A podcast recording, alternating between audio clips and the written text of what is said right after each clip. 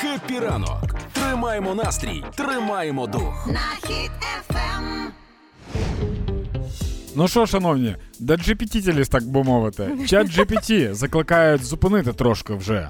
вже Інтелект за- його, занадто, щоб да. трошки затупить треба. Штучний інтелект занадто сильно розвивається, і причому про це сказали Маск і Возняк. А це люди, які постійно мають справу з технологіями. І тут не зрозуміло, або вони так сказали, тому що це в якому сенсі конкуренція, можливо. Вони такі, а можете поки що призупинити, бо ми не встигаємо свій розвивати. Або вони дійсно трошки налякані. Ну я е, розумію їх е, страх, бо я сама трошки параноїк в цьому плані. Я кілька разів, коли задавала якісь питання е, цьому чатику, і він прям починав Мгм. з мною вступати в діалог. Мені здавалося, що хтось з того боку сидить прям людина. А потім я розумію, що це ніяка не людина. І я така пу-пу-пу, пу-пу-пу. І на всякий випадок, коли прощалася з інтелектом, вічливо це робила, щоб коли будуть захоплювати машини світ, вони згадали, що я була дуже чемна в цьому чаті.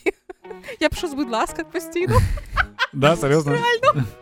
Я просто, по-перше, е, чат GPT чим, чим загрожує. Він може виконувати деякі задачі, для яких більше не потрібні люди. Наприклад, якщо взяти е, мій досвід, то він мені написав там код. Я все ще працюю з розробником, тому що він не може зробити так, як робить Саша. Саша взагалі мальфар е, розробницького мистецтва. Але елементарні задачі він може дуже швидко робити. Тобто це може або розвантажити людину, або е, сказати, наприклад, в якийсь момент нам скажуть, так, Юль, Дань, ми вам зарплату трошки врізаємо, тому що ваш креатив більше не потрібен. Нам все пише, пише робот. А ви просто читаєте це в ефірі. Я тоді істерику почну. Ти почнеш роботи читає. Тому що він так, він так повільно на українській розмовляє. Я думаю, що він буде вчитися довше українською, ніж я. А, от, а по-друге, я нещодавно я не можу згадати, де я це чув. Або вчора, або позавчора, я десь був в тусовці, або це. Ну, коротше, дуже крута думка.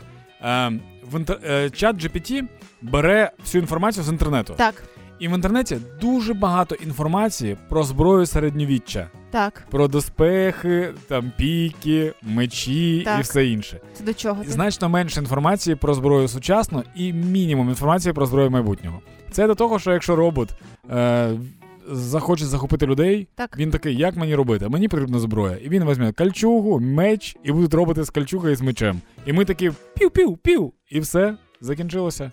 Давай, давай, все ж ти говориш, буде зараз е, в інтернеті, і я думаю, штучний інтелект цим і скористається. Ми це передбачили.